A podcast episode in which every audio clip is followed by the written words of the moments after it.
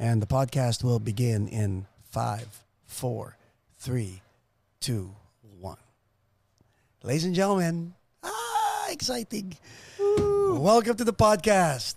Dishwalla's bassist Scot Alexander. Scot Alexander, how are you? doing great now that we're here. I we put we worked so hard to put this together to Yes. get me in here. I feel like I talked to Michael at um, we had a Los Angeles show Dishwalla did at a place called the Rose in Pasadena years, Years ago. ago. and so uh, we had talked about it maybe right at the beginning of the podcast about doing something about coming on down this Filipino podcast. And I think at that point I was maybe like, I don't know, you know, I don't know how many people are going to be paying attention to this. So I've over the years I've kind of like followed you and followed you, and I think we we were trying to put something together, and then COVID hit, Yes. And um, the year that COVID hit was also the 25th anniversary of Pet Your Friends of our debut Of the- record. yeah, yeah. So that meant that we we were really planning on working a lot that year and and um, doing a bunch of touring in support of of the 25th anniversary of our, our first record, and uh, and it was just all fell apart. And more and more, just I as know. it progressed, it fell apart, and I didn't make it out to California, and uh, so. I Wait, you're not. I thought you were from California. well, yeah. I, I am from California, but I live in a state called Idaho. Ah, see, you like how Yeah. I brought that in? Yeah, I so yeah, we've lived in you know. So the Dishwalla guys, we all grew up together, um, for the most part, in a small town in California called Santa Barbara, Mm-hmm. and uh, you know we were learning our instruments and learning how to play in the 1980s. For How the, old were for you the most part? Like uh, you were kids, like I well, Jr. and George were kids. They were 13 when they started playing together, and and it was on and off. You know, they'd gone different directions and, and joined different bands, but those two guys started playing together when they were 13. Um, how old were you when you met George and Jr. um, I met Jr. first actually because so Jr. had a studio at his parents' house. Right. New American Recording or something, New American, and, and so uh, the band that I was in at the time was called Circus Life, and it was it was doing fairly well. We were recorded at JR's house, and he'd stop in there. He had an engineer that that was working the recording there, and he would be in and out and stuff. And I learned that oh, that's Jr. He's in a band called Life Talking, had a good following uh, in Santa Barbara, but primarily playing covers like 80s ish covers INXS, Right. Simple Minds, New Order, that kind of stuff. And um, which was like all the music I loved. but JR's a few years older, and um, I don't know, he kind of rubbed me the wrong way. it seemed kind of like arrogant or something. So I, it, it was just kind of a funny dynamic for a few years till I got to know him uh, later on when when they asked me to.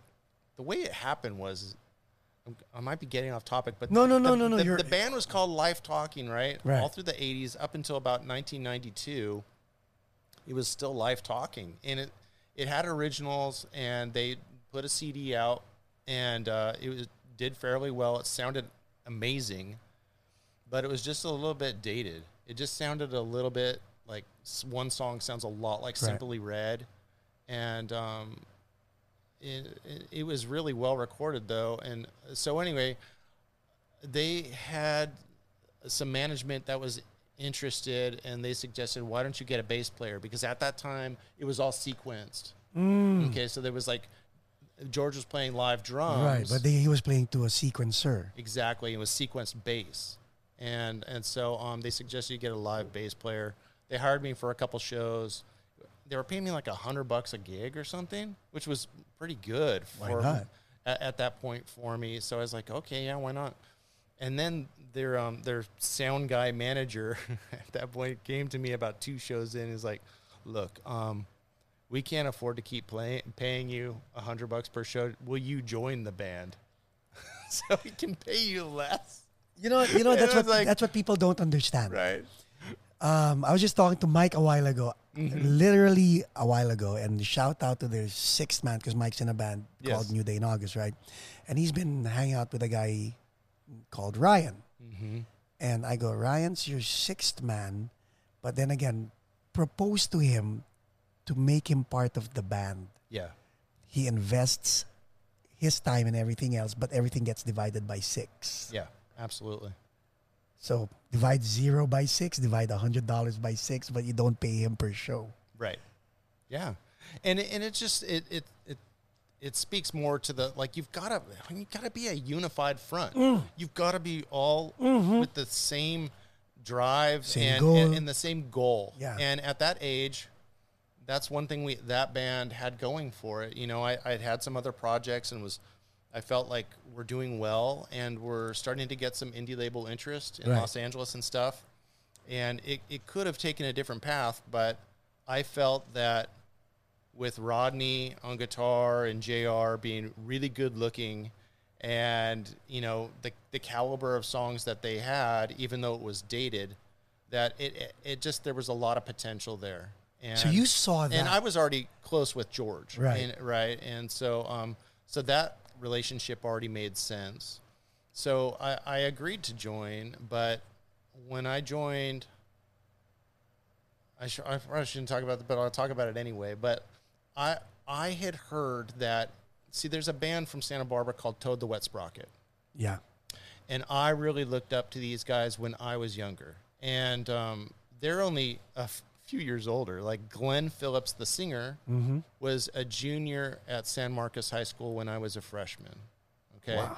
And so when he was a junior in high school, the his band got signed. And they I were know. they were gone on the road Nineties, they were like, exploded, and that Columbia Records bought out bought those first two records that they had released independently on their own, and um, re-released them uh, before uh, uh, Fear came out, which had All I Want Right. and stuff, right? Um, so anyway, it was just like, oh, this is possible. This is like the only thing I love, the only thing I'm good at, and Toad did this, so this must be feasible Lucrative, thing to do. you know, yeah. Because you're young and you're so dumb, you don't know that everything that is against you in the process. Right. You just go for it, you know. And uh, so at any rate, I kind of I put everything I, I had into music. I left high school a year early. Um, I had a lot of difficulty in high school. Was actually asked to live, leave my freshman year. So I got kicked out of high school my freshman year. The fir- that's the first year of high school when you're in the United States. So, um, so yeah, I had a rough time, and I was having a hard, hard time getting caught back up. So Dang. I ended up just, I ended up leaving high school and testing into City College right. so that I could take music So the, classes. the GED. Yes, like a GED um, is a proficiency exam. So Right. so that they would let me in so that I could just take music classes and and general ed too, but I could take uh, jazz improvisation and Right. music theory. And Did you string- excel and- when you took? and string ensemble. Uh, um, the jazz improv class I absolutely loved. I absolutely loved it, and there were several other musicians that ended up getting in signed bands from that same You know program I was in. I'm gonna jump ahead, no? Yeah. and um, weird question, but Haze, Oh yeah, the bass, yeah. how? I don't know. You know, that's one of the early songs that we wrote. And at that point, what happened was ESPN um, had reached out to us through our, our manager, who was like our bro. He's just the same age as us. It's like, you know, but he did work in Los Angeles and knew some people. So we get asked by ESPN to do some instrumental jams. Mm. And um, so we laid a bunch of stuff down as organized as we could on like a DAT tape or something. Right. and Oh, sent, sent it down to LA. right. You know, some old school digital format and uh, sent it back down to him. But pieces of that were the verses of what became Haze. Right. Same thing with Moisture also came Uh-huh. out of that ESPN just jamming. And that a lot of our songs at that point came through just just playing together and JR reaching into um, a lyric books that he had that were kind of like pre-sketched out um, you know ideas some more um, organized than others Yeah. you know but i think haze was an example of one that he just pretty much opened up his lyric book and started bringing those words into uh, adding a melody to it and it just working it in and the, it was very much like counting cars and haze and a few of those tracks on that record were really just like everybody just Mhm. putting in their thing Yeah. and it coming together. You But- know, and but this is what impressed me about you. It's when you look at the chords, like counting blue cars, simple chords. yeah, But then again, the articulation of the arrangement, the placements of notes, I'm visualizing it in my head, yeah. how you and George just You're a up- drummer and you can visualize this. yes. I'm also yeah. I, I know. I love that. That's awesome, man. Right? You know, I know, right? Like how many people are in Dishwalla, right? Three musicians and a drummer. But No, Shout out to. George, Yeah, anyway. that's right. No, George does his stuff too. But it's a rare. It's rare that you know. I think that drummers know that stuff too. But yeah, you know, there it was.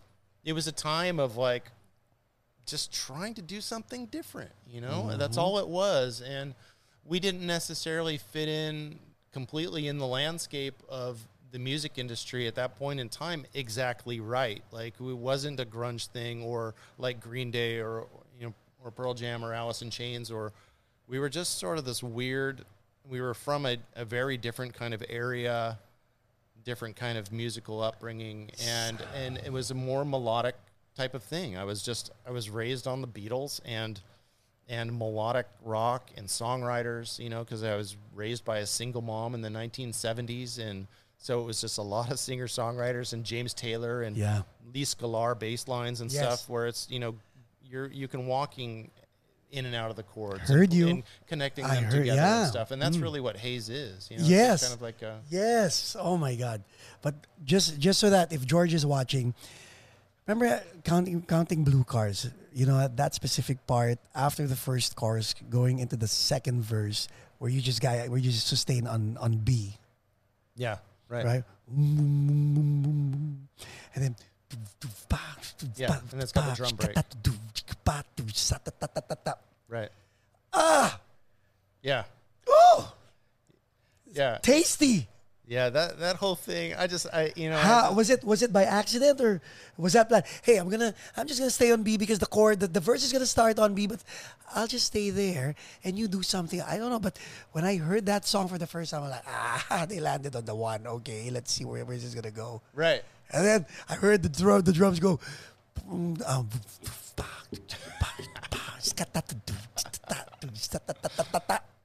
Yeah yeah that i mean Do you remember how how that? I, re- I piece- remember the day. I remember the day in the studio, our little rehearsal spot that we had that was an old plumbing, a plumber's place or something in Santa Barbara that, you know, was just a cinder block room no larger than this. And, you know, uh, that one, George will say, "Oh yeah, you never would have come up with that." He said that to me, but in all honesty, there was a lot of communication. There was a lot of words. There was some communication between us on that drum part and stuff. And he has also said to me, "It's bi- I wouldn't have played it like th- that. You know, Really? like that's busier than I would have wanted to do. I would have laid into it Right, more or right. something." He he has said things like that over the years too. That he wouldn't have necessarily approached it that way, but you know, it's but it, it it's very much it, hundred percent him. That displacing the beat like that right there and stuff is just like that's just what what he does. Which is why, which is why when I hear somebody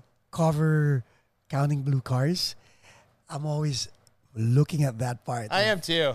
If that person doesn't nail it It's the way it's quite right either. Is and the drum beat in, in general. I mean, and it's okay for, for cover bands to approach things the way that they want to. You got to play what feels natural to you. Yeah. But, but nine times out of the ten, out of ten, the drummer is not approaching that groove the same way. right.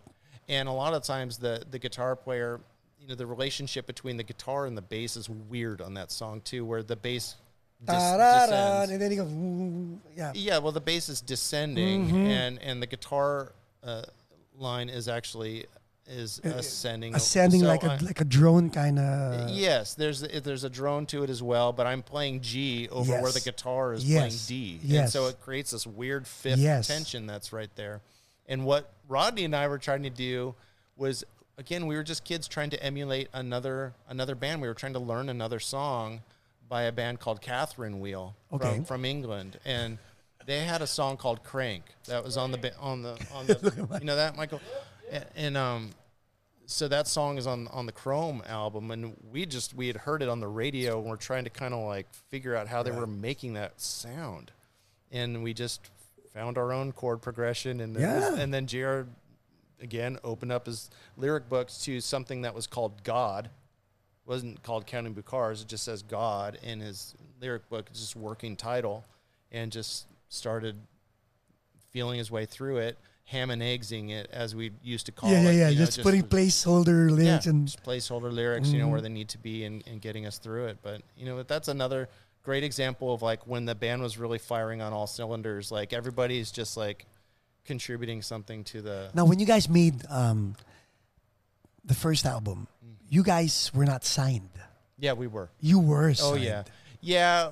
So it's funny because you know in the '90s, like it became this lame thing that if you were an alternative act, if you were a new rock act, you had to come from this credibility. You had to have previously released indie indie released records, uh, a grassroots following in place, and This was the early stages of Live Nations 360. and and we didn't have we didn't have any of that. We didn't like Toad the Wet Sprocket. They had fifty thousand names on their uh, email Right. list, and you know they they had sold thousands of records on their own independently.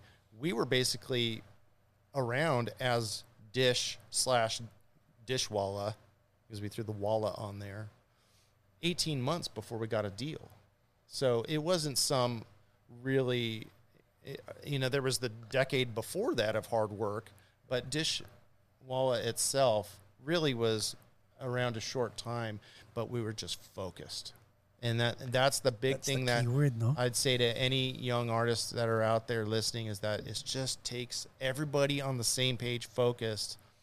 Get off work every day, go to band practice, Yeah. and just get that thing so rock solid that Yes. it's undeniable. And the songs reworked and reworked. We re recorded the demos three times, same songs. You know, it wasn't until the third time around doing some of these songs that that, and we weeded them out too. We had other songs that we dropped along the way um, after getting some direction from other people. But we did have good people giving us direction along the way too. And uh, we had this early guy when I first joined. I came into the situation. There's this guy coming up from Los Angeles every weekend to work with the band. Was he the one? He was not one of the producers? No. No. Okay. So this guy, check this out. The song "My Sharona" Yeah. by the Knack. By the Knack. okay, so this guy Scott Anderson had worked with the Knack and knew how, what they went through to make that band so tight and so undeniable on stage, and, and that's why they signed such a big deal. It, it was a huge deal when they when that band got signed. It was like a million dollar deal in '79 or whatever You know, you know that, you know that, like- that thing with the Knack. How do you get to Madison Garden? Mm. Practice. they were like, "Excuse me, yes. How do you get to Madison Garden? Practice." yeah, so anyway- Oh my God. so this guy was coming up there and you know he he, sort of just rubbed me the wrong way a little bit you know and you, you could tell he was living off his the knack money from 10 Uh-huh. years prior Wow. and stuff and hadn't really done in between it was a little Huh. bit disconnected from what was cool and what was happening on radio at the time anyway it turned out that he was going to take like 50% of everything You everything, guys- everything if if we continued on with him so we we had around the same time met another guy named Ken Jordan Okay. and Ken Jordan was just a sweetheart of a guy that had uh, a development deal on Virgin for his act, which didn't have a name at the time, but it ends up becoming the Crystal Method.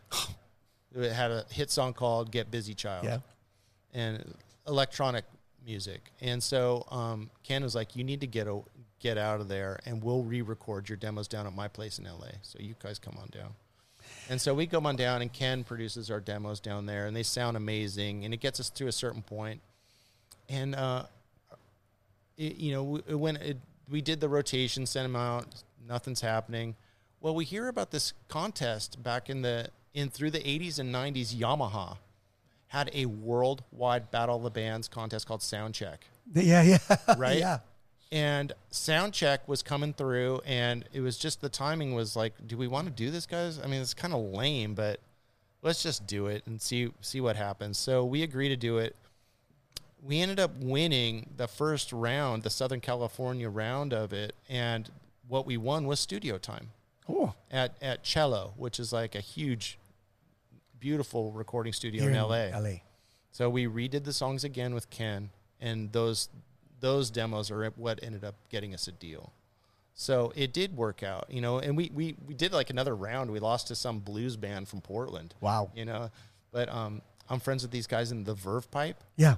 um, from from yeah yeah the freshman yeah well uh, the Verve Pipe won all of Soundcheck they won the worldwide yeah and they won a record deal and made the record and I think got dropped right afterwards didn't do well so it was years later that they got signed again but uh, so anyway that that was kind of how the process worked but we just were we were all a unified front focused I've never seen another band that worked as hard as us since. I've still never seen a band that's that like determined, Right. you know. Now, And that's why it was such a short period of time. when th- this whole focus thing, right? Because the journey of a band, people don't know, is is in your case times four in terms of being married to a person. You're married to three people, mm. three other people, and this is a commitment, and the, the direction has to go a certain way. Otherwise, it it wouldn't work. yeah. How did you deal with decision makings? Like, like when you said uh, we had to weed out some some songs and all that, or working with this guy who worked for the Knack, we we gotta cut him loose. Yeah. Who makes the decisions? Who agrees? What if it's a deadlock two and 2 Who Mhm. splits the deadlock and all that stuff?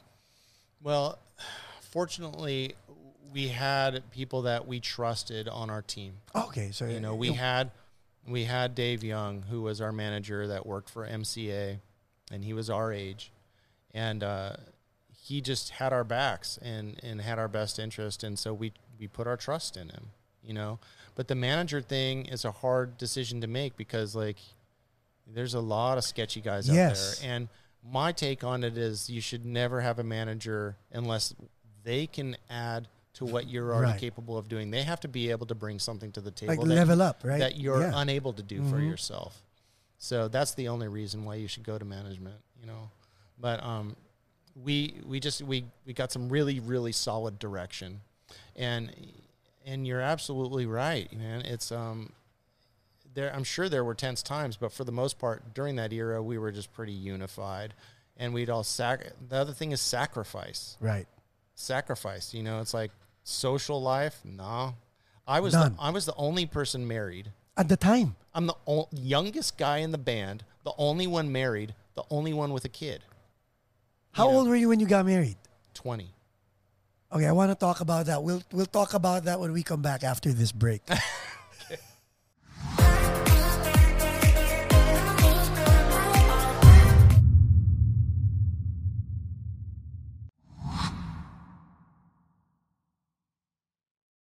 And we are back with Dish Wallace, Scot Alexander. Oh my God.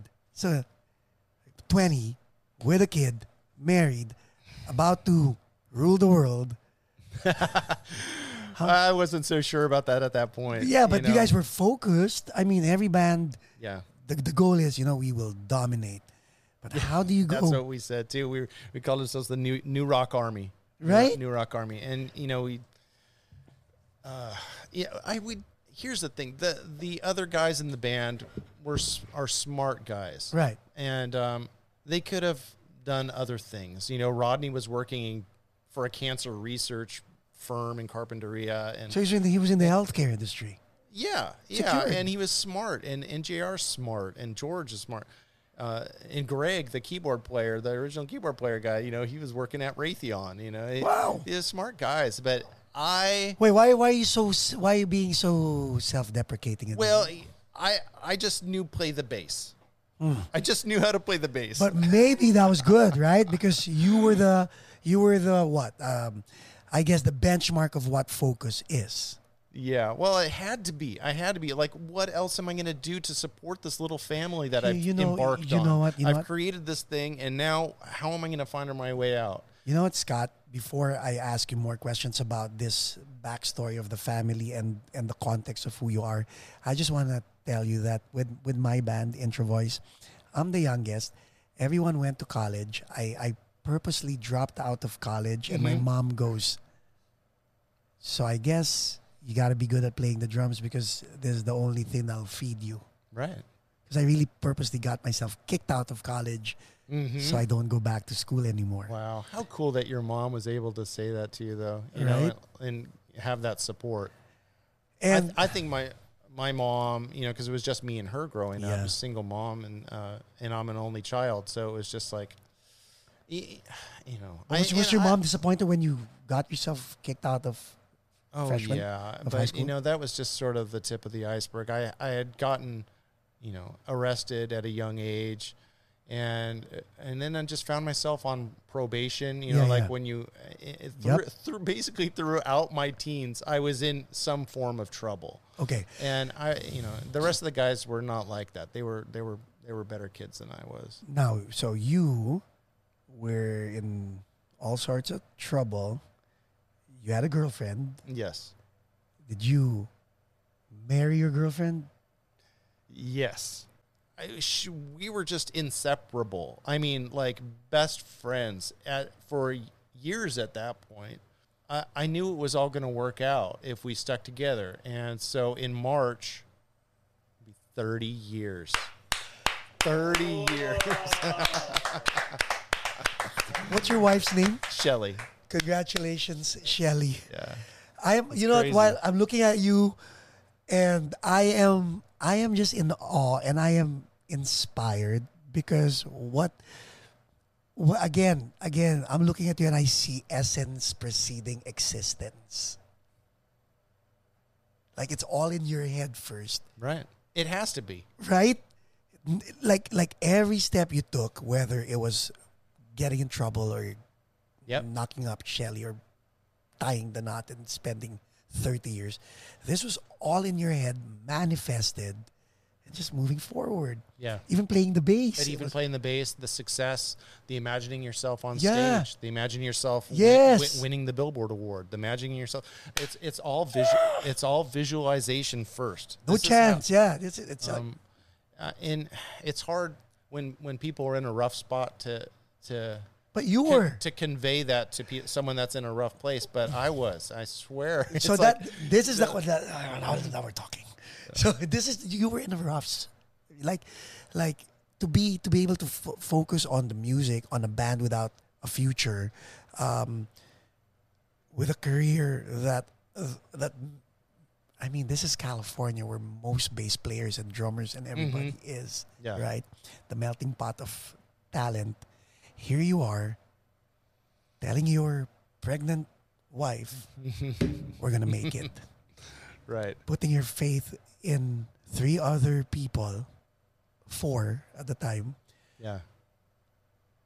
How? Yeah. How? What? I mean, let's let's talk about you. Well, it's not like it was just like it was solid all the way through, and it was like this is what we're gonna do. There And were challenges, right? There were doubts. There was hiccups. There was doubts. There was a point where I was gonna quit, Mm. and I and they were, were looking for other bass players. There was a point right before, and what happened was, uh, you know, I think Soraya was born, and you know, we're living in my in-laws' house, and eh, I'm just like, guys, I got to go back to school. I got to figure this college thing out. I got to figure out something. This is not. This has been a year over a year, and I don't know that this is going to happen. So, I said, once I said that, the week, like days following that, we got an we get an offer from Hollywood Records, which is like, they had just had some success with Sublime. Right. It was a small uh, indie. Uh, uh, Yeah. well, it was not an indie label, but it was owned by MCA, which Mm-hmm. is a real sketchy company that you didn't want to be a part of. Our, our, we knew that because our manager worked there. But it was enough to be like, all right, Shelly, maybe we ought to hang in there another six months. And so we did that, and we worked really hard. We played LA a bunch, and we, we, we chartered buses of our fans from Santa Barbara down to Los Angeles to pack the clubs, to Right. make them look full Yeah. and um, we we we rallied A and R guys from the companies to come on out and check us out, and and we rallied the right guy. And this guy Mark Mazzetti from A and M Records came down and was just, just I I mean really, a lot of it was Jr. But he loved the songs and was really Charlie Brown's parents was really the the because he was a huge Queen fan Oh, you know, and and so uh, at any rate, uh, it, it, finally uh, it finally panned out. But there was some sketchy times there where it was almost gonna, and then Heavenly Father was just like, no, Yes. I'm gonna, you're getting, you're, you're, you're, you're getting off track. I just need to throw your car right back on the track again. but you know what? Here, like wh- when when you were getting paid a hundred dollars to play with JR and George, Yeah, how old were you then? Uh, I guess nine. 19 or 20 Okay, so Nine- see- so that's right around that Right. time. Yeah, so 19. that was that was like when you were getting paid a hundred dollars, you were like, "Yes, Shelly, this Right. is it. It We're was making money." tangible, yeah. right? And then a crossroad came yeah where it can't pay you a hundred bucks anymore. You in, you out. right What was going through your head? Uh, I mean, that was a challenging time Right. because I was also playing in, I think, two other bands at that point. So when I Oh. joined, joined when I uh, had to join the band, it meant that I needed to say goodbye to these other projects. It just wasn't going to work. And I was trying to make it all work for a little bit there, and I was just ended up pissing everybody off. It was, nobody's happy when you spread yourself too thin. Right. You know. Um, so no, that was a hard thing to do. But you know, one thing I say is like all the I know there's a lot of uh, cover bands in the Philippines, Yeah. And it's that's a hard thing because that's like a little bit of like the the carrot, you know, is like Yep. you're making money when you're playing covers, and you have to give that up to play originals, and, then it's like you got to make sure those originals are solid enough and and people are into it enough to justify breaking away from the cover thing. So I remember being a little conscious of all that and looking at the guys in my community that were like in their 40s, ooh, like so old in their 40s. I'm like 50 now. you know, but but my perception of like I never want to be in my 40s playing covers. Oh man, never want to do that. Here I am, you know, 49. I'm a, I've been a working musician like for maybe the last decade since things kind of Yes, yes, slowed down with yes. touring for Dishwalla. I've really have done everything. I'm in a U2 tribute at band based out of Calgary. You know, I'm I I do a lot of different things musically and playing with different singer songwriters Right. and covers and everything. I just do everything. You know, and that makes sense for me now. But at that point, when you need to be focused, when you're in your prime, Right. Sacrifice. you right. gotta sacrifice. It's just, it just is what it is. Now, when when you let go of everything, and then there's the whole, okay, guys, I am putting my my basically me and my family's future in your hands. You guys cannot play around. Yeah. Did you guys have a conversation? Were they cognitive about the fact that you had responsibilities and they were kind of responsible with and for you? Yeah, I yeah, so I think the way the conversation went, we were all together one day and and uh, it it came you know, it was really it was Rodney that kind of chimed in and everybody like almost needed to make a vote whether I was going to join the band or not because it, it meant that JR was going to have to like give up a little bit of control maybe or a little bit of money potentially to have another member in there. But um, Rodney is just like he's already a member as far as I'm concerned. And and George I knew was already good because he brought me into there in the first place, and Greg was cool with it. So JR's like, all right, I guess I'm cool. with it." but the the conditions that I put on the band, this goes back to where I got derailed from our first conversation. Was the conditions that I put on the band was that we'd split everything evenly. And so, because I'd heard of these, the situation with Toad the Wet Sprocket, where there was two primary songwriters, Ah, Glen Phillips and Todd, uh, yeah, and Todd.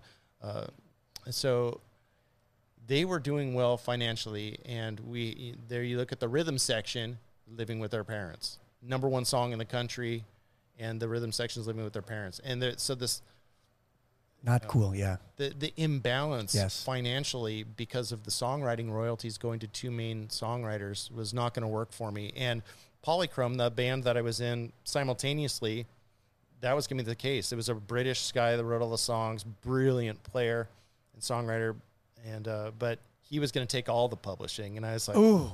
this is not going to work. I don't think. Like, I don't know much about the music industry, but I think I'm going to make no money. so this is just not going to work with my family. So here's the deal, guys. We need to split everything evenly, and I need you to be respectful of my beliefs and my family and and everything. And and they're like, we're good, we're all good. And and we for however till 2005, we were all good. Everything- Communication is the key. it is the key. That's all it was, was just laying it out. Now, later on, it became problematic for certain members of the band. Wish, Why? wished they didn't give that up. But it kept us together for over a decade Right. because we, we were doing we were doing the same just as well as each other. It was all even. And later on I learned that Radiohead, REM, maybe even Pearl no not not Pearl Jam, um Queen, Queen split their publishing. U2 Yeah. splits their publishing evenly. Evenly. All those bands are like even. They're- And so I thought that was so amazing you know, that the biggest bands in the world, REM and U2, splitting everything evenly. So if that says anything, I think that's Like like JJ and I were just having a conversation because we're the chief songwriters of Introvoys, and we were like, you know what? If even if we wrote the songs, but there were th- five guys hanging out in the studio, and five guys playing all these songs, yeah. we we gotta split everything five ways. Yeah. If you want them to stay a part of your band long term, Yeah. uh, you do. Uh, Right? But if you don't care, you don't care. You know, there's Exactly. bands like, you know, I, I, I was obsessed with the Smiths when I was younger and, and, and Johnny Marr and, and Morrissey, of Right. course, are the two primary songwriters. And they just, they felt that their rhythm section was just disposable. Like they, they'd be fine without them. They get a couple different players and, they were had no idea how complex those Right. bass parts were and how unique they were Yes. to the music. They, but Right. you know, some, I but because that's the singer, you know, he just wasn't cognizant to what was involved and what was actually going on to propel those songs and make them popular. I've always felt the same thing about Led Zeppelin. You know, it's like John Paul Jones and and, and, and mm-hmm. John Bonham, like seriously, mm-hmm. not earning what those guys are earning, like. That is one unit, like everybody contributing the equal Yes. equal amount of, of any band I've ever heard is Led Zeppelin. So um, it's just wrong when it goes like that. But you know, But early, but it's good, right? Early on, you had the It is what conversation. Yeah, Yeah. it is what it is, and all that. Now, now money starts coming in. yeah. Life becomes better. hmm How did it affect personalities and egos? Um, I'd say for a good decade we were fine. Everything, everything hung in there pretty well. Um, You guys even had songs in Smallville. it became problematic when the money was drying up in our accounts. I th- I think Oh. you know because um, you know when we we signed a record deal and when it wasn't a large advance by even the standards of that time, it was pretty good. And our, our first record budget was a quarter of a million dollars. That was good. You know, it was good. But when we signed, when here's a here's a story for you. We'd heard horror stories of bands selling their publishing. That's the ownership of your songs Yeah. too early. And an example would be like like Pearl Jam.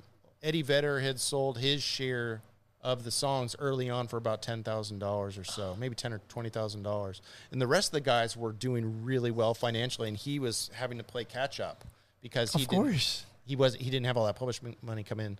Um, we toured with a band called the Goo Goo Dolls. Yeah. and Goo Goo Dolls, they were indebted to their previous record label, Metal Blade, to, for fifty percent of all their earnings. Everything, even the live shows. So they had the I mean, name is already a hit, huge Right. single, and they're they're maybe on the follow up record to Boy Named Goo at that point, but at any rate, they had done really well, and they were still touring in a van and still trying to save money and still not not really doing well financially because they had sold their publishing early on. Willie Nelson had sold the publishing rights to Crazy for like Patsy Cline for 250 bucks you know but he could he was able to pay rent that month so he was able to continue on you know was his way of looking at it but so when we so we're like we're we're hanging in there we're gonna hold yeah. hold our chips you know and as long as we can and so once counting boat cars was blue cars was number one at rock number one at hot ac number one at AAA, number one at alternative. It was, you know, top 10 CHR on the pop charts. Um, it was, you know, it was a massive, massive success. Then we decided to to push the button, and our manager went went to see if there was interest from the publishing companies. Warner Chappell came to the table with like 1.6 million To buy the to the publishing rights. Uh, or no, it was like 1.2 million or something. And I was like, dang, I don't know, maybe we ought to take that, you guys. That's like that's like a lot of money. And uh, it was good for even back then. We hung in there. We ended up getting 2.6 million dollars from EMI. And so that's what kept us living. Now, I can remember Shelley asking me in about 1998 or nine, you know, a few years after Cutting Bacars, Scot, what happens when this money's all gone? oh What happens when it's all gone? What's up? What do we do then? And I was like, we just sign another deal. That was my response. We just sign another. This is how it is now. We're going to sign another record deal once these records are fulfilled. We'll sign another publishing deal once this is recouped. This is our life now. This is just what and there so my plan was not even a plan and it wasn't even based in any kind of reality because that's like a 25 year old reality. and, and to people who don't know, people think an advance is a is a is a is a talent fee. No, it's an advance. it's in advance. It has to get like if they back, give you yeah. quarter of a million dollars, the Mm-hmm. company has to make a quarter of a million dollars and a penny, Yeah. and then you're fulfilled. Right. Yeah. So so EMI did end up getting recouped. So it made Right. all that money back, which is pretty cool.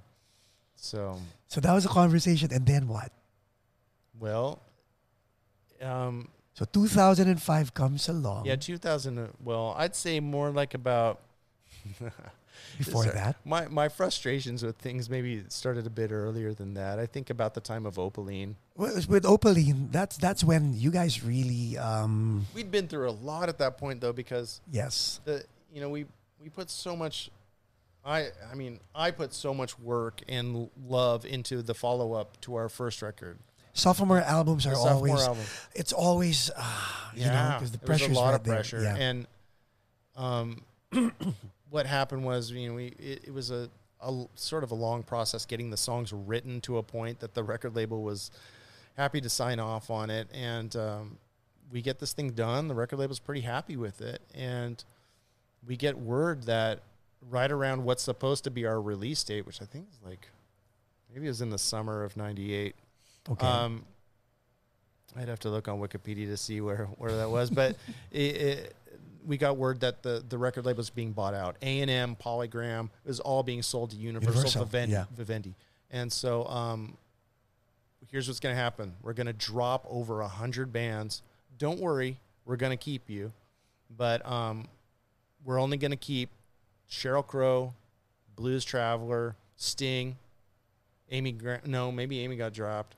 Uh, uh, Dishwalla, Gin Blossoms got another record. Mm. But at, at any rate, the, the story was like, and I was like, maybe we ought to wait to put the record. They're like, no, the record might not come out if you if you wait. We need to get the record done and get it out. but your gut feel said, Yeah, and and what happened was um, they picked a single, which was "Once in a While," and um, which I was ecstatic about because I felt like that was like my baby. That was my my contribution to the record because I felt that there wasn't really a good lead off single mm, that was in the realm of Counting Blue Cars right, to that, follow that it stood up. out. Yeah, yeah, yeah.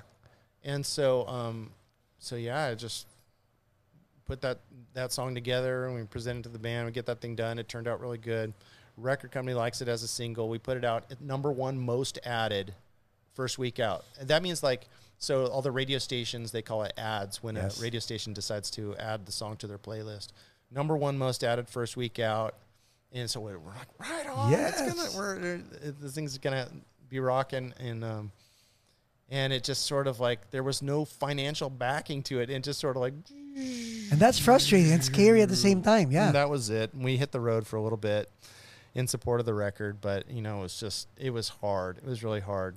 And it's and it's funny because like in retro, what did you say? No, um, what was hard about hitting the road? Hitting the road, hitting the road, or being away from family, or just Yes. playing, or oh, Both, oh, both, everything. But it's hard, especially hard when that your your baby that you just made Yeah. here, this new record that you've slaved over, Right. is not doing what you had expected. And our situation was like I can remember in retrospect us being the opening band for Blind Melon and for their Soup album, which Uh-huh. was their sophomore album.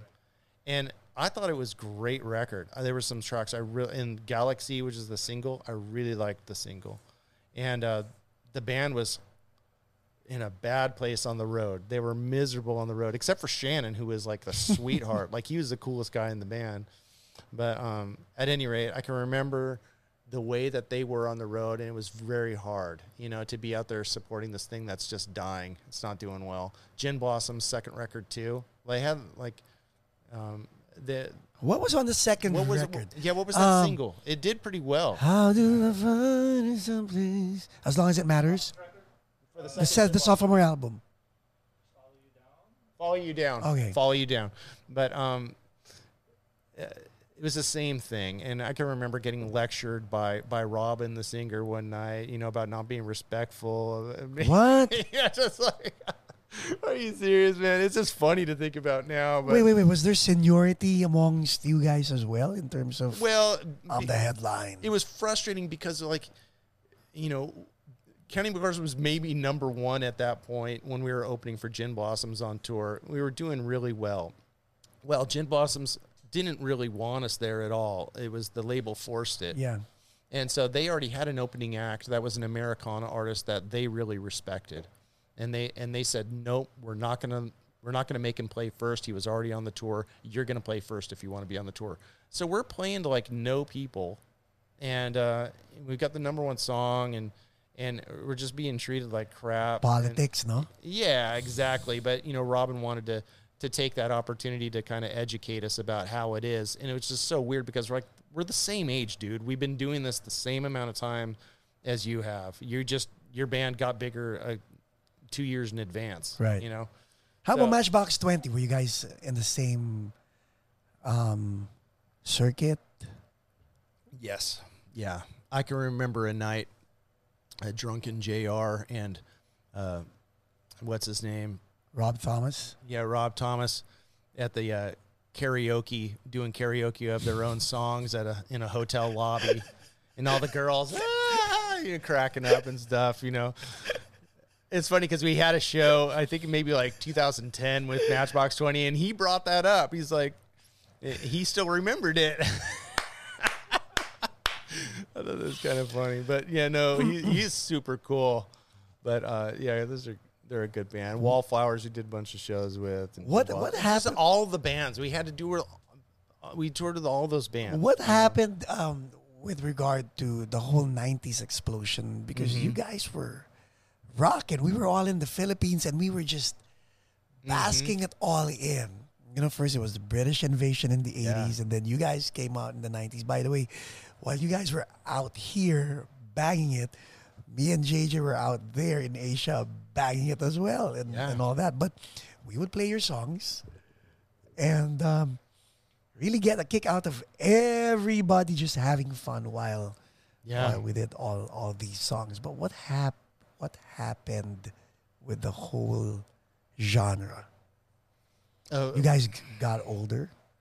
We did, and and I think that's a huge, that's a really good point. And you know, our second record came out, takes us into 1999 at this Yep. point, and by 1999, it was like, you know, we're without a record. Well, they threw us onto Interscope. Mm. Oh yeah, yeah, they put us on Interscope Records, which is like the home of now.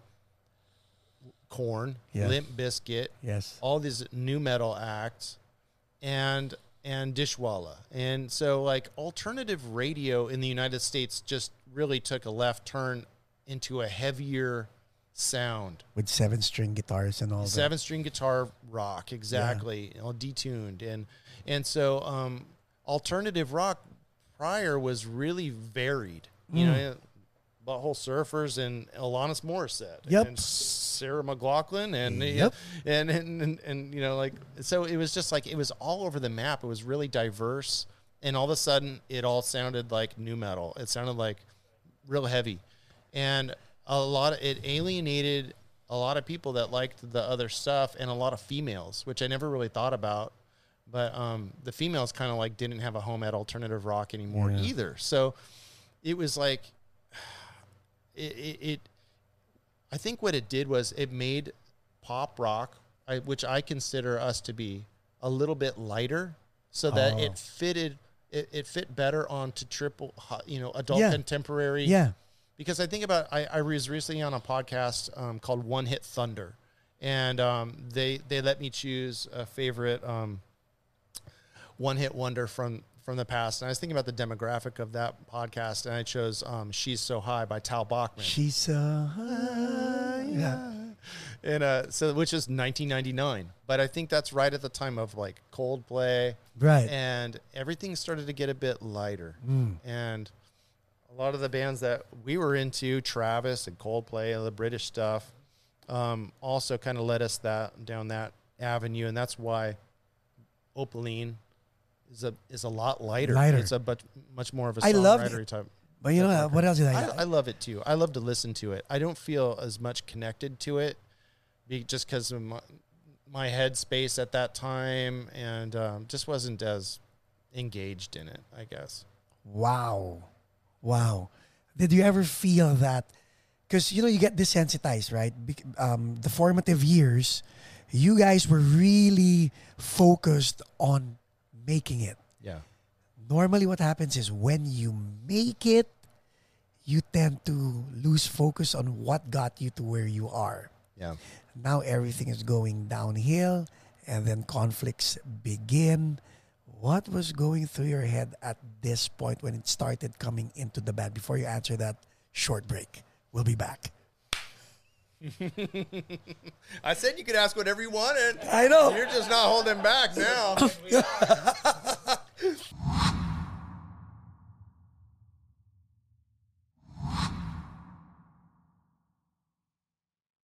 And we're back. Okay. Ha. Ask you anything. That's what I said. What happened? No holding back. Yeah, so what happened? What happened? Literally Where to focused. start? You got it in. Yeah. It's happening. I mean, the in, it's it, the industry is shaking. The the millennium is. Yeah. Uh, I don't know what. And then what happened? Napster. internally? Napster. Lime, I mean, every LimeWire. Yeah, right? exactly. LimeWire. Everything shifted, and all of a sudden, you know, we were, we were on this major label, and in a world where I was thinking about today as I'm driving around LA, I'm like, wow, we had a clothing budget. They used to just give us money for clothes or take us shopping with a Hmm. Right, right. liaison from the label. You know, all this eh, stuff that doesn't exist anymore, and Correct. we we lived in a fantasy. Uh, it was the end of an era. We were a part of the end of that Yes. era of all the money from the label Yes. where it was quarter of a million dollar uh, record budgets to start out and uh, clothing budgets and what instruments do you think you're going to need? Do you need a new DW Endorsement, kit? Oh, right? not a problem at all. We'll set you up with a DW uh, endorsement guy, and he'll hook you all up with whatever you're going to need. Okay, you're going to pay for it out of the rec- record sales. They don't tell you that part, but you know it. That Oh no! It, is it what? oh yeah, It was a free? no, What the heck? yeah, maybe ten percent off or something for the endorsement deal for DW is not. They don't knock it down that much. Paging Mr. John Good. Hey, yeah, right. so, so at any rate, you know, 1999, they throw us on Interscope. We ask to be let go out of that deal. We're a million dollars in debt to A and M from the For the endorsements. from the, from the yeah so-called endorsements from all everything from the records, the videos. We made like a video for Haze, County Bucars, Yeah. Give, um, somewhere in the middle. some. Yeah. Oh yeah, yeah, yeah. That's later. That's later. But, But um, still, oh, this is the first album. Okay. Yeah, yeah. Okay. So anyway, we made four video. Charlie Brown's parents. We made Charlie four Brown's videos. Yes. Each one of those is right around a hundred grand. So yeah, we we we get at, Wait, wait, you thought they were free? No. you and- knew you were you guys were Well, paying the for it. video thing is a is shared expense with the marketing. Okay. And and the band on it, so you don't get billed the whole thing on on videos. But at any rate, it was right around that time they said we're not doing videos for bands anymore. Period, unless they have a single taking off at radio. Then we'll quickly make a video. But otherwise, we were, they weren't getting them on MTV or VH1. So what's the point? A friend of mine just posted Um, MTV is 30 years, uh, 40 years old. MTV is 40 years old today. Thank you for 15 years of music. That's right. I love that. Shoot. Okay, go. So, right. so, So- in debt, uh, and then Yeah. So, um, so what happened? They they let us out of the deal, and right around 2000, 2000 or two thousand one, our original guy that signed us to A and M, Mark Mazzetti, found himself at an independent label called uh, Emergent, and these guys had a bunch of money. And they wanted to pattern that label off out after another label called Wind Up because they had just hit it big with a band called Creed. oh, okay.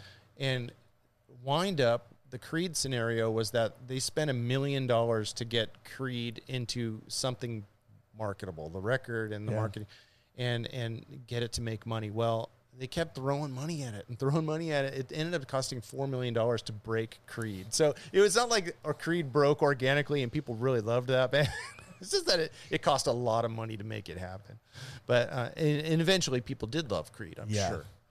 But um, so Emergent was kind of modeled after that. It was a new breed of independent label and major distribution. So we did Opaline Yeah. On Emergent, and So now you were going good indie. budget, and we were just happy to be making a great record again with a real producer, uh, Gregg Wattenberg, who had a writing background and a, a publishing deal with EMI, and he was going to help us with the songs a little bit more. So come at it from a different angle with What a was the producer too. what was the social climate inside the band at this point? pretty not real good because we had been beating our heads against the wall since 1999 trying to write songs. Right. And we had written plenty of songs and they just weren't good enough. I'll be honest with you. Who said just they weren't good enough? we we knew inside ourselves that this is not solid enough. Ah. and by the time we, we reconnected with Mark Mazzetti Right. and he was interested, he said, Play me all the stuff you've got so far. And he was like, Really, you guys? Like, what have you been doing for the last two years? And we'd go to band practice every single day still. We still had that drive. And we'd just sit there in the studio and the gear and just look at each other and fiddle around with stuff, maybe start arguing. It was it was really bad. It was a it was a really rough time from 99 2001 until things started to lighten up once we got our footing again. Is there a difference going into the studio with no money and going into the studio now with money? Yeah, right. What was what was the difference like? Well, I mean, you guys didn't notice it. Like now, I'm asking you the question. yeah. It makes you think. Oh, yeah, It's not about the money. No, but then again, it changes the the drive somehow. oh yeah. Uh, I mean, I mean, if you're in a legit studio and the clock's ticking, you got to deliver, and you've got a time frame, and it's got to be focused. Now, when we were trying to write songs on our own for those two years in our in our own Right. studio, it was so unfocused, you know, and Ah. and but so JR was, you know, kind of struggling, and we were all just we were just going to band practice for really no reason. We should have just taken a break and r- reconvened maybe when he had some good song. I and things had shifted in the band where we used to like on the first record I was telling we'd jam out and we had those ESPN jams. We turned into moisture and, and haze and and and JR opened his lyric book yeah. and, and all of a sudden we just have magic. Yes. It just had magic Yes. and out of nowhere. And a, after we started struggling and the lyric books was all dried up or something, it was just like it became a, a chore to write songs, oh. not an enjoyable kind of jam out thing. And we would do our jams like back in the day, like yeah, just get something going on this man. And uh, he couldn't wrap his head around a lot of what we were doing a lot of the time. And so it was easier for him because he, he wasn't a guitar player. Originally, JR is a pianist. Pianist. Um, he picks up guitar really to, to fill out the sound live. But he became good enough on guitar to start writing songs. And so, and that was fine by me. It was fine for him to just take an acoustic guitar, electric guitar, and, and, and do songs. I don't care, just as long as we've got songs and they're good songs. That's all I care about. And uh, so um, we really struggled until we, we met up with Gregg Wattenberg and really focused on the writing and pre pre production is what it's called. and we we got a solid set of songs that we could finally go in the studio with. But it was a process. So now going into the studio, you guys Yeah. were kind of not tired, but you guys were wiped in terms of In terms of our relationship Yes. with, with each other, Yes, yes, right? In terms of the music and No, the work that we no. Mm. needed to do, we were good. But internally, we Of were pretty tired of each other. I think, yeah. at that point. Yeah. That that so that's 2002. yes. So we make Opaline. It does what it's going to do. It sells about 100,000 units on an independent label. Great. That's Yes. great. And that's a lot of records for for an independent release. you got So- sync rights on that too. I mean, that's right. Yeah, yeah. We got some good sync Mm. stuff, and um, um, the DVD version. You know, we were one of the first bands ever to release in 5.1. You know, with a DVD audio version of it and stuff. We did some fun stuff, and Correct. um, so anyway, we we did this label, and uh, I I was we oh I know what happened. The touring for that record was such that the money, the money became more and more an issue. At this point, I've got three kids. Um, I've got three children at that point. and the rest of the band, did they have kids at I this think point? George has one, maybe, but George no George is out still at that point. Mm-hmm. Um, maybe Rodney has one. Rodney might have it, had his first son by then. Yeah, so Rodney has one. So fam, okay. So I've got three kids. So I've got the most burden. I've got the most on my shoulders still. And um, I, I said to the guys, um, I, you know, I don't know my, how much longer I can keep this going. And I think they kind of brushed it off. Like, sure, you, you're. What else are you gonna do? You know, they never verbally said that, but I, I But at the back of their but heads, as time like, progressed, we you know we we toured that record. We did what we could. Ah. Didn't really make much money, and um, so we're just struggling, starting to struggle financially. We get to about 2004, and we're writing songs for what's going to be this self-titled album that's finally on Spotify and stuff, right? And I said to them before we started recording that record, "This is my last record why'd you say that? Because I've I, I've got to move on." Where where where, were you going to go? Well, here I'm just asking. You to ask I don't know. Ask you anything. Well, I had options at that point. There's a family business that Ah. my wife's family, uh, blah blah blah. So, but I- then again, I mean, you were really going to turn your back on, on music. well, I, I just didn't know what else to do. I was burnt out on it. In all Yeah, honesty, yeah, fair I was enough. burnt out on it. I was burnt out with the guys, and uh, so I said one more record, and I'm I'm out. I'm taking off, and they they brushed me off. Said sure, whatever. We get through making the record, and uh, I'm I buy. I'm already looking at houses in another state. Like I'm serious because at that point, if you're a musician in 2004, 2005, our mortgage industry in the United States Yes. is such that they're they're just giving houses to Yes. people. They're This- giving them away. Uh huh. It's state stated income. Stated income, yes. I'm like Shelly. If we want to go get a nice house uh, uh, somewhere, we need to go now. so um, we looked around and we looked at Arizona. We looked at Boise, oh yeah, b- Idaho. big big houses over there. Yeah, and, and it, it was priced about Arizona and, and Boise and Idaho were priced Uh-huh. about the same, and so um, she liked it better up there. I took her to Arizona first, and we we found a neighborhood we liked, and we we decided to build a home and set up shop up there, and that was right around the same time that her cousin's business, which was a, uh, a smoothie chain, kind of like Jamba Juice. Yeah, yeah, yeah. It's a competitor to Jamba Juice, and it was just taking off. It was like fastest growing smoothie chain in the U.S. at that point. So we decided to open a Kiva Juice in Boise, Idaho. So I quit the band, sold all my gear. I'm never going to play music again. It's what you said. That's what I said. Said goodbye to the guys. Didn't say a word to anyone for a few years. Wait, wait, wait. When you said goodbye, it was like cut off. Yeah, I had other stuff to do. I was uh, opening a business, building a So house, my Scot, family. so Scot Alexander does what he does best, which is focus on what's in front of him. right. Same template. Yeah, pretty much. I, it's, the- it's the only way it's gonna work. It's the only way it's. I hope people are taking notice. It really is the only way it's gonna work. Michael and Yeah, I. if you've got a bunch of different business Yes. ideas and you gotta, you just gotta pick one and nail it at that. before you move on to something else. That's what Michael and I keep talking about and, and JJ. Make the main thing, keep the main thing the main thing. Yeah. Right. And you can expand it over time once it's solid, Right. you know, but you you better make sure that's solid first otherwise it's to you're going to take your focus off of it and it's going to start falling apart. Wow. So, so anyway, Okay. I moved So the family Akiva. up. I say Uh-huh. goodbye to the guys. Um, maybe loosely keep in touch with a couple of them. And like um, which couple of them?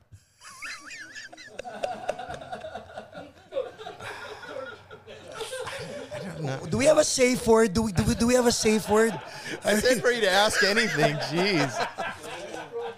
I think I kept in touch with I definitely with Rodney and and and probably Jim and and George. The George scenario at that point, Yeah, George- I I think we're patching things up Okay. around them because, um, I think because the the Dishwalla thing was in the past for both of us. Right. Because he was so- not there. You weren't there. Yeah, yeah, yeah, yeah. George is in California. I'm up there, and uh, right. Mm-hmm. Who who called who? Between you and George. Oh, I, I, I don't know. I don't know. I, I want to say I, I probably did, but Okay. I, I think in all honesty, we what here's what happened. Thank here's you. what happened. Let's just cut to it. Thank you.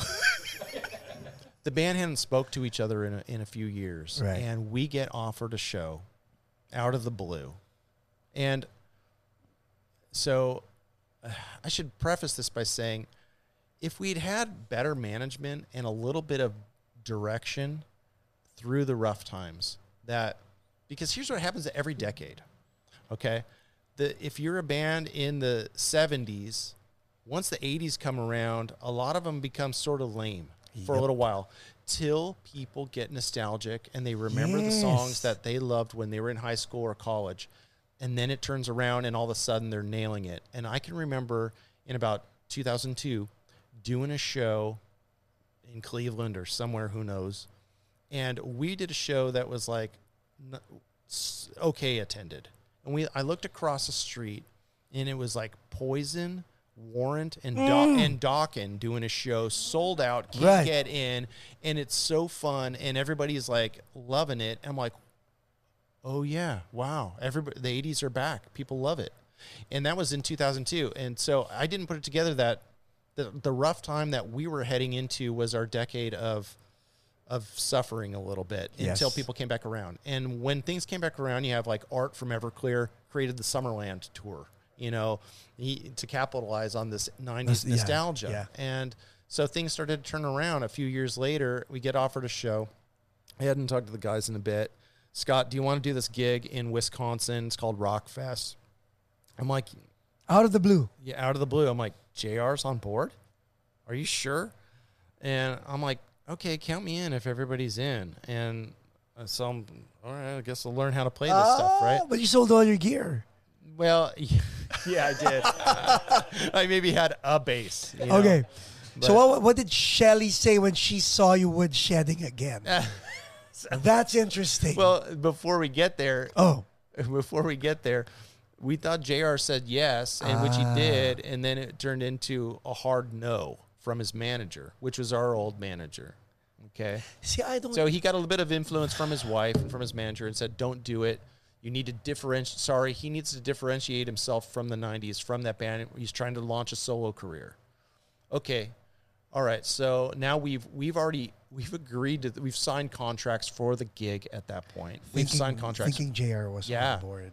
And um, so what happened was we either we either tell him we can't do it or we ask someone that we think can pull it off real quick. And so we went to this kid we knew that had a studio in Santa Barbara that we knew we'd rehearsed at his studio before and loosely knew him, but he was basically like the equivalent of like he was he was in high school when Dishwalla was big, and we were the band from Santa Barbara that he kind of looked up to. So this was like the with- Arnel Pineda story, you know? well, uh, yeah, it is. It is, and it's much like me with Toad the Wet Sprocket Yeah. going to the same high Mhm. school, and he sees us that we went to that same high school, and he's he's an accomplished singer. He could pull it off.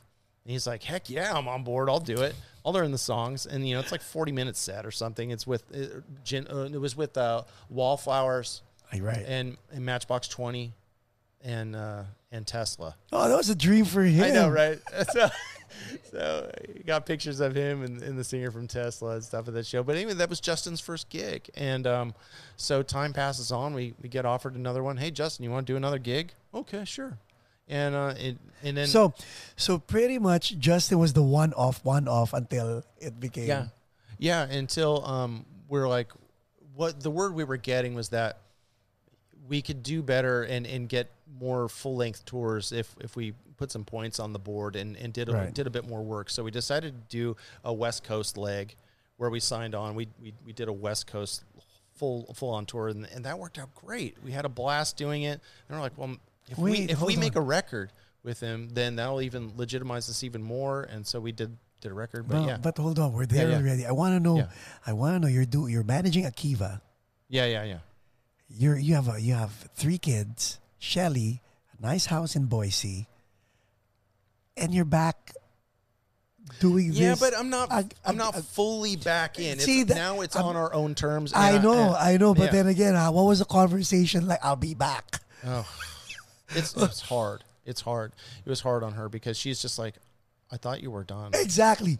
And the reason why I'm asking this is because there are musicians out there and people out there who have partners in lives who.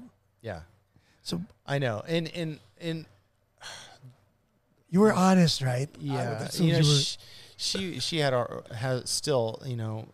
She's supportive. She wants me to be happy, but at the same time, it's like, really, like, do you, you know, you, you already did that. Why do you feel in the, that you need to do it more? You know, it's just like, I don't know. I just love it. And and now it's more on our own terms. You know, we go out when it works for us, when it works for our careers and our children, our families. We Right. go and do some shows.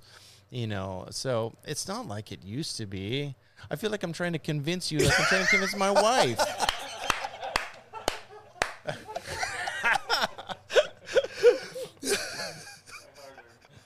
yeah, Paco will understand.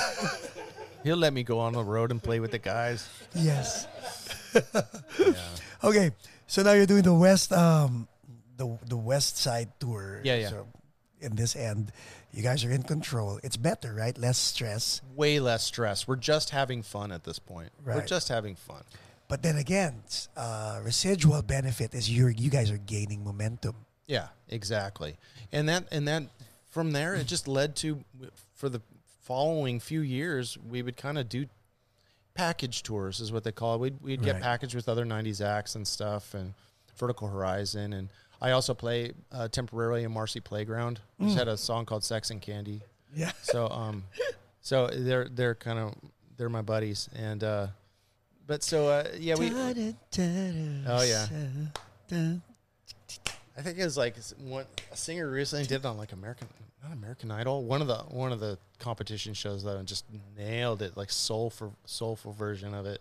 So cool, but there, a lot of these songs, you know, just have have They're just nice. withstood the- Yeah, the, the test, of time. yeah. You know, it's just amazing the new generation of of kids that are that are digging on this stuff now. It's it's really cool. So, yeah, Well, yeah. that part Okay. feels good. So now you guys are gaining momentum. JR's not with the band. Justin's in. No conversation at all with regard to that.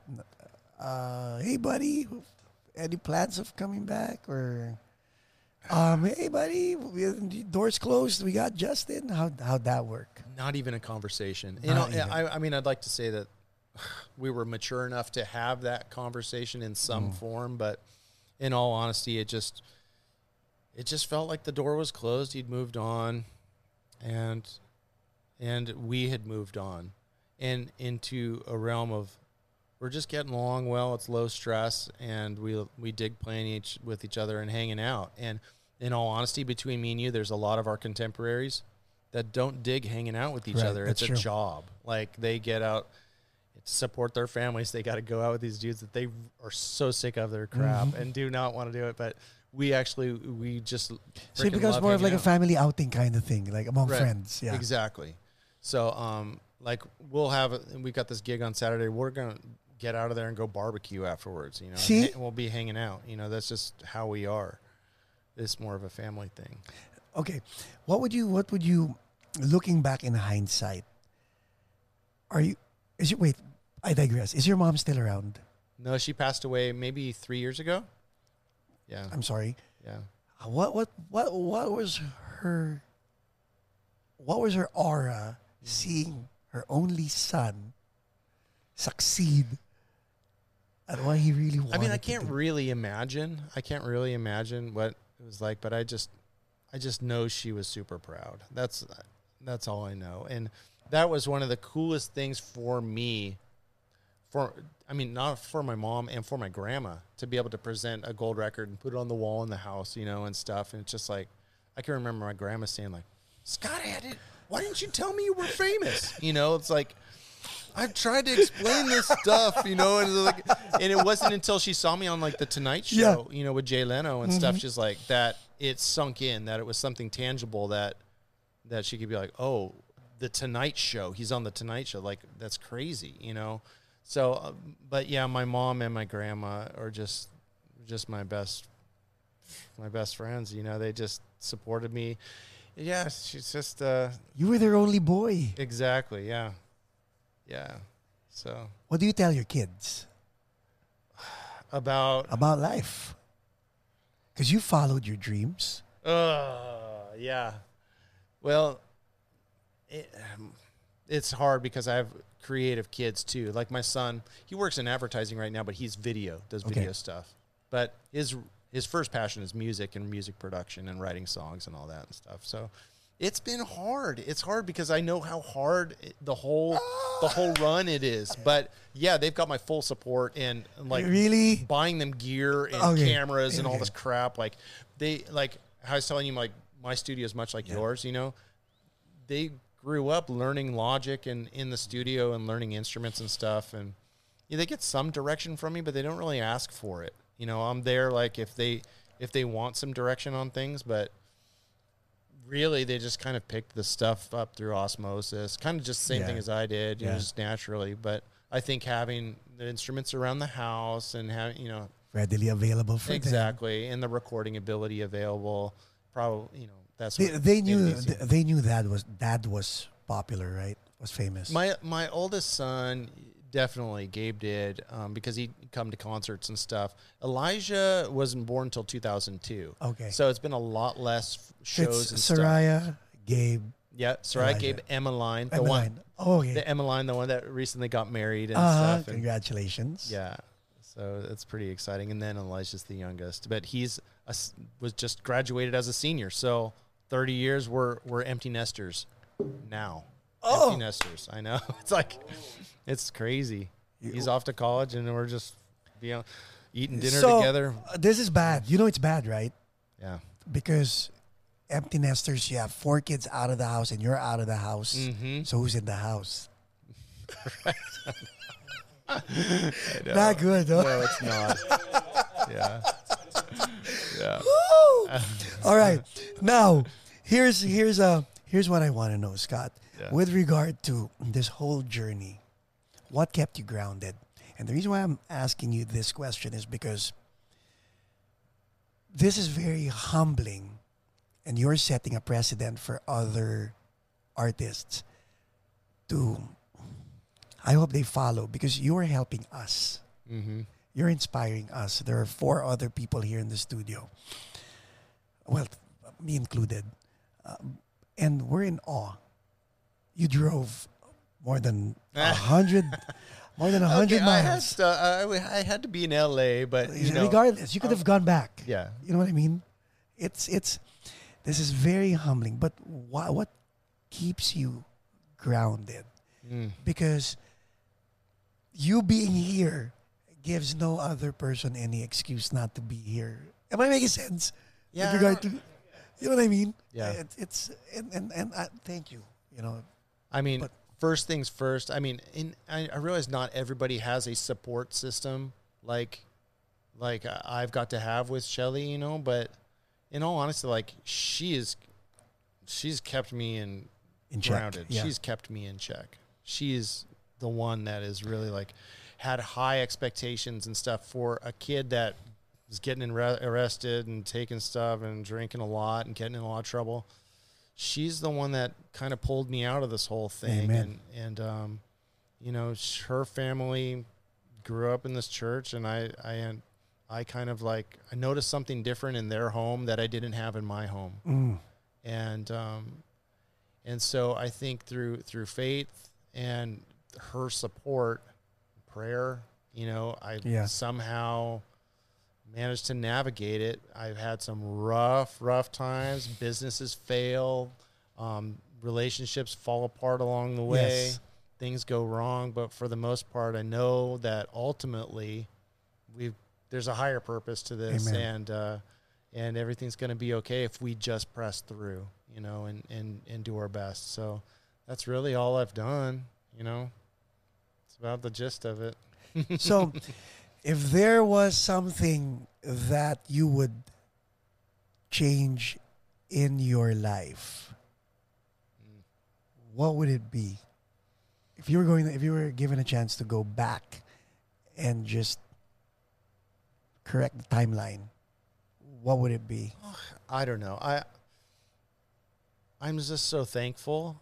You know, even when you get through hard stuff, you end up becoming thankful for the hard stuff. Isn't it the weirdest thing? Like, yeah, you know, I think about my upbringing and maybe not having a whole lot of money and feeling kind of down about it when I was a little kid, but I'm so thankful for it now. I'm so thankful for that. That's like who I am and the reason why I appreciate things and stuff like so um you got to have those those trials in order to like appreciate that later on and make you grow as a person. So I don't I don't know that I would change a whole heck of a lot. I mean, there there's I mean career decisions, yeah.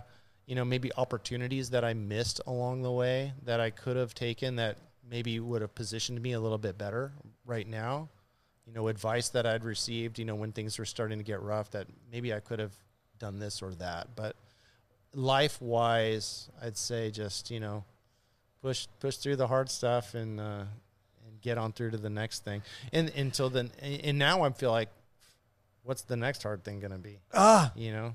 But you know what's nice? What's nice about about you sharing your journey and what I noticed is, I always I always tell my I have a 25 year old son and I and right now he's he's working for AAA and I I told him relax.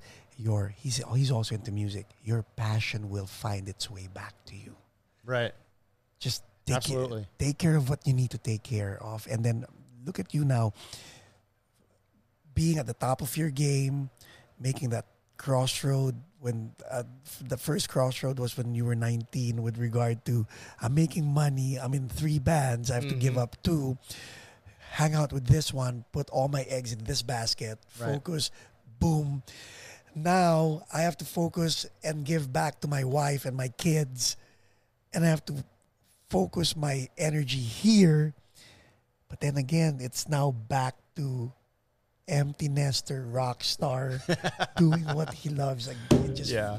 It's pretty wonderful now. Is it, it the full circle of the whole thing? You know, and and you're speaking with so much humility and gratitude and that's amazing yeah. if there's I mean, it- did you play the philippines Yes, we did play the Philippines.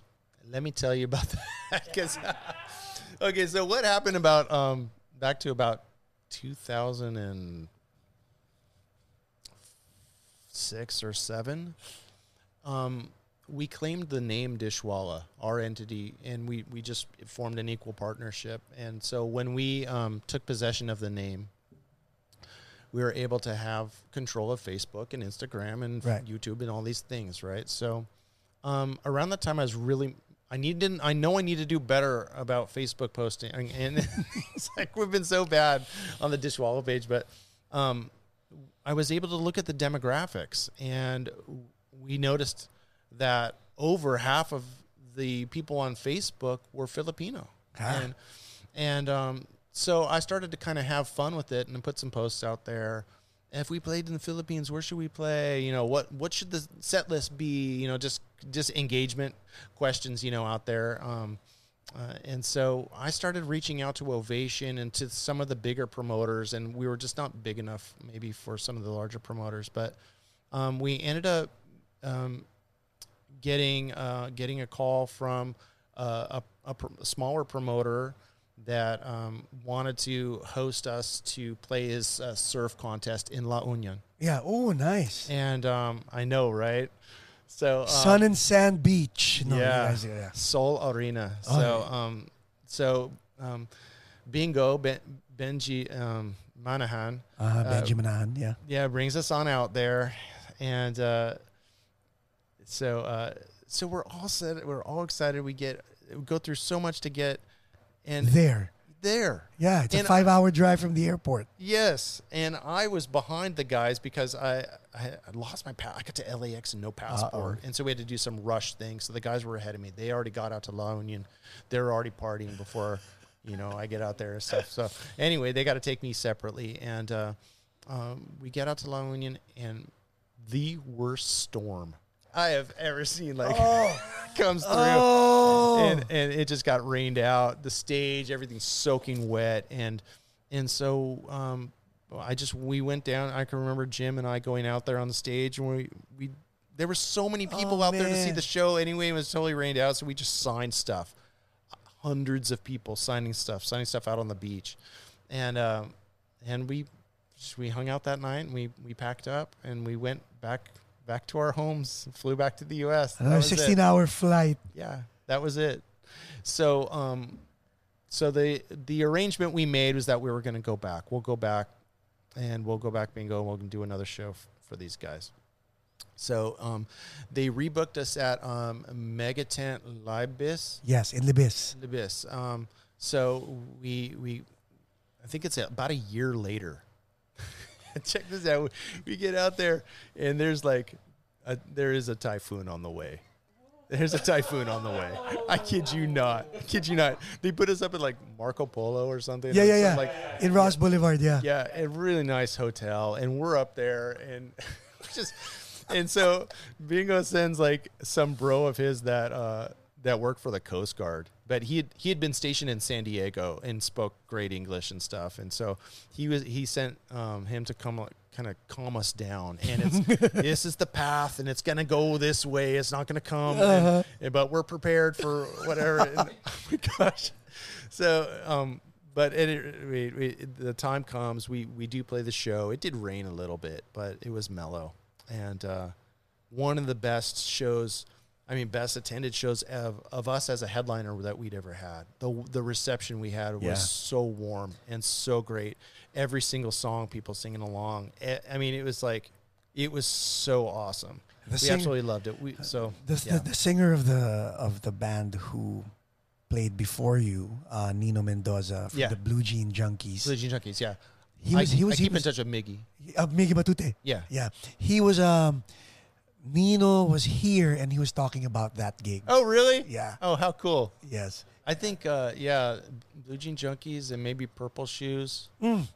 And um, what was the other one? I can't remember the name. Oh, man. Wait, uh, you know, Nino was telling us. La- remember? There Uh, you a- were probably asleep, but uh, yeah, yeah. you're probably. Anyway, uh, the show was amazing, Yeah. and the pictures and everything. It just turned out incredible from it. So what was And- the what was the reaction like when you played in in um, in front of a Filipino crowd? Very receptive, no?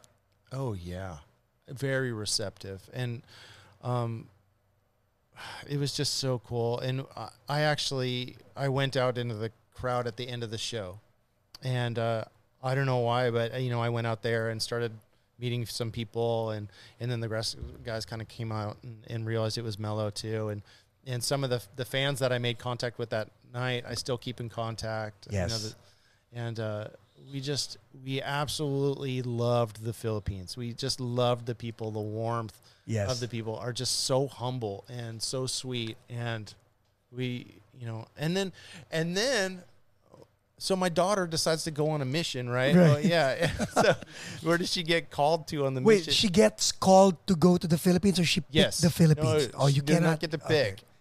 Pick You get of the called. whole world. She gets picked. She gets sent to uh, to the island of Cebu. Oh! And so she, Emmeline, this little white kid from Meridian, Idaho, is somehow fluent in Visaya. Then the Visayas, yeah. And um, so she served this mission for 18 months in Cebu, and she went to Lapu Lapu. That's a nice. That's a nice place. and Bohol, yeah. which was beautiful. Yes. The Uh, chocolate hills. and- Yeah, the Chocolate Hills. So so Emmeline really got to know the culture and love the people for for 18 months working Was she there. talking to you about it, giving you feedback Oh, about? Yeah. Yeah, Does she speak Bisaya? No. she's fluent in Visaya. She does. Fluent. Oh. Now check this out. She gets home from her mission. She meets a boy. I think online they meet, and um, she's suggested by another friend that lives in Calgary that that had served with her in Cebu.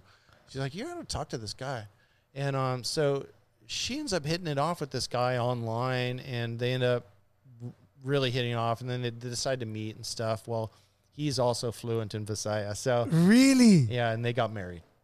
Wow. So I have my daughter and my son-in-law that if they want to say something privately, Yeah, they are speaking yeah. Cebuano to each other. Right. It's like They could. They could. They could sell you out. You know. You know. I mean, Exactly. I'd have no idea. yeah. Yeah.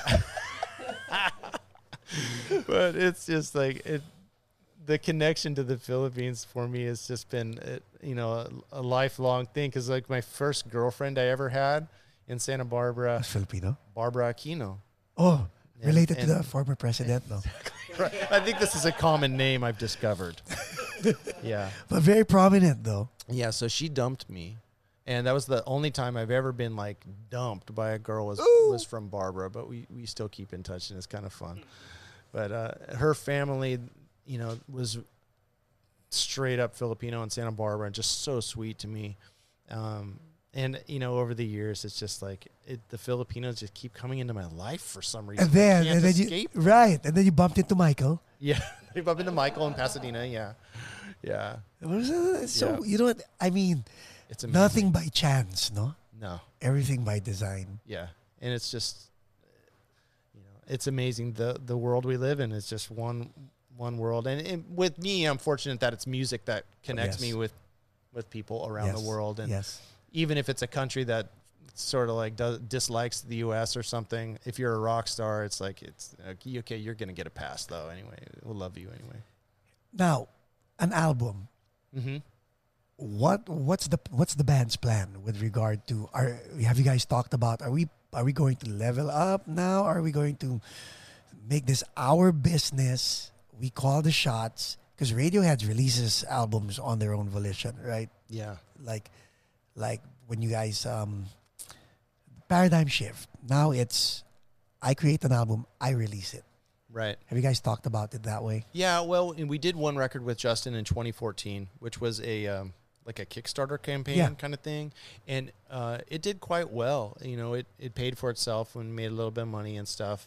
It was great to do it, and it was great for you know having it up on Spotify and getting Yes. some licensing licensing stuff. We signed a new publishing deal as a result of that, so we went to New York and, Uh-huh. and signed a new publishing deal, which was exciting. Um, so yeah, we plan on more music. In fact, either tomorrow or Friday, I'll be recording with the guys.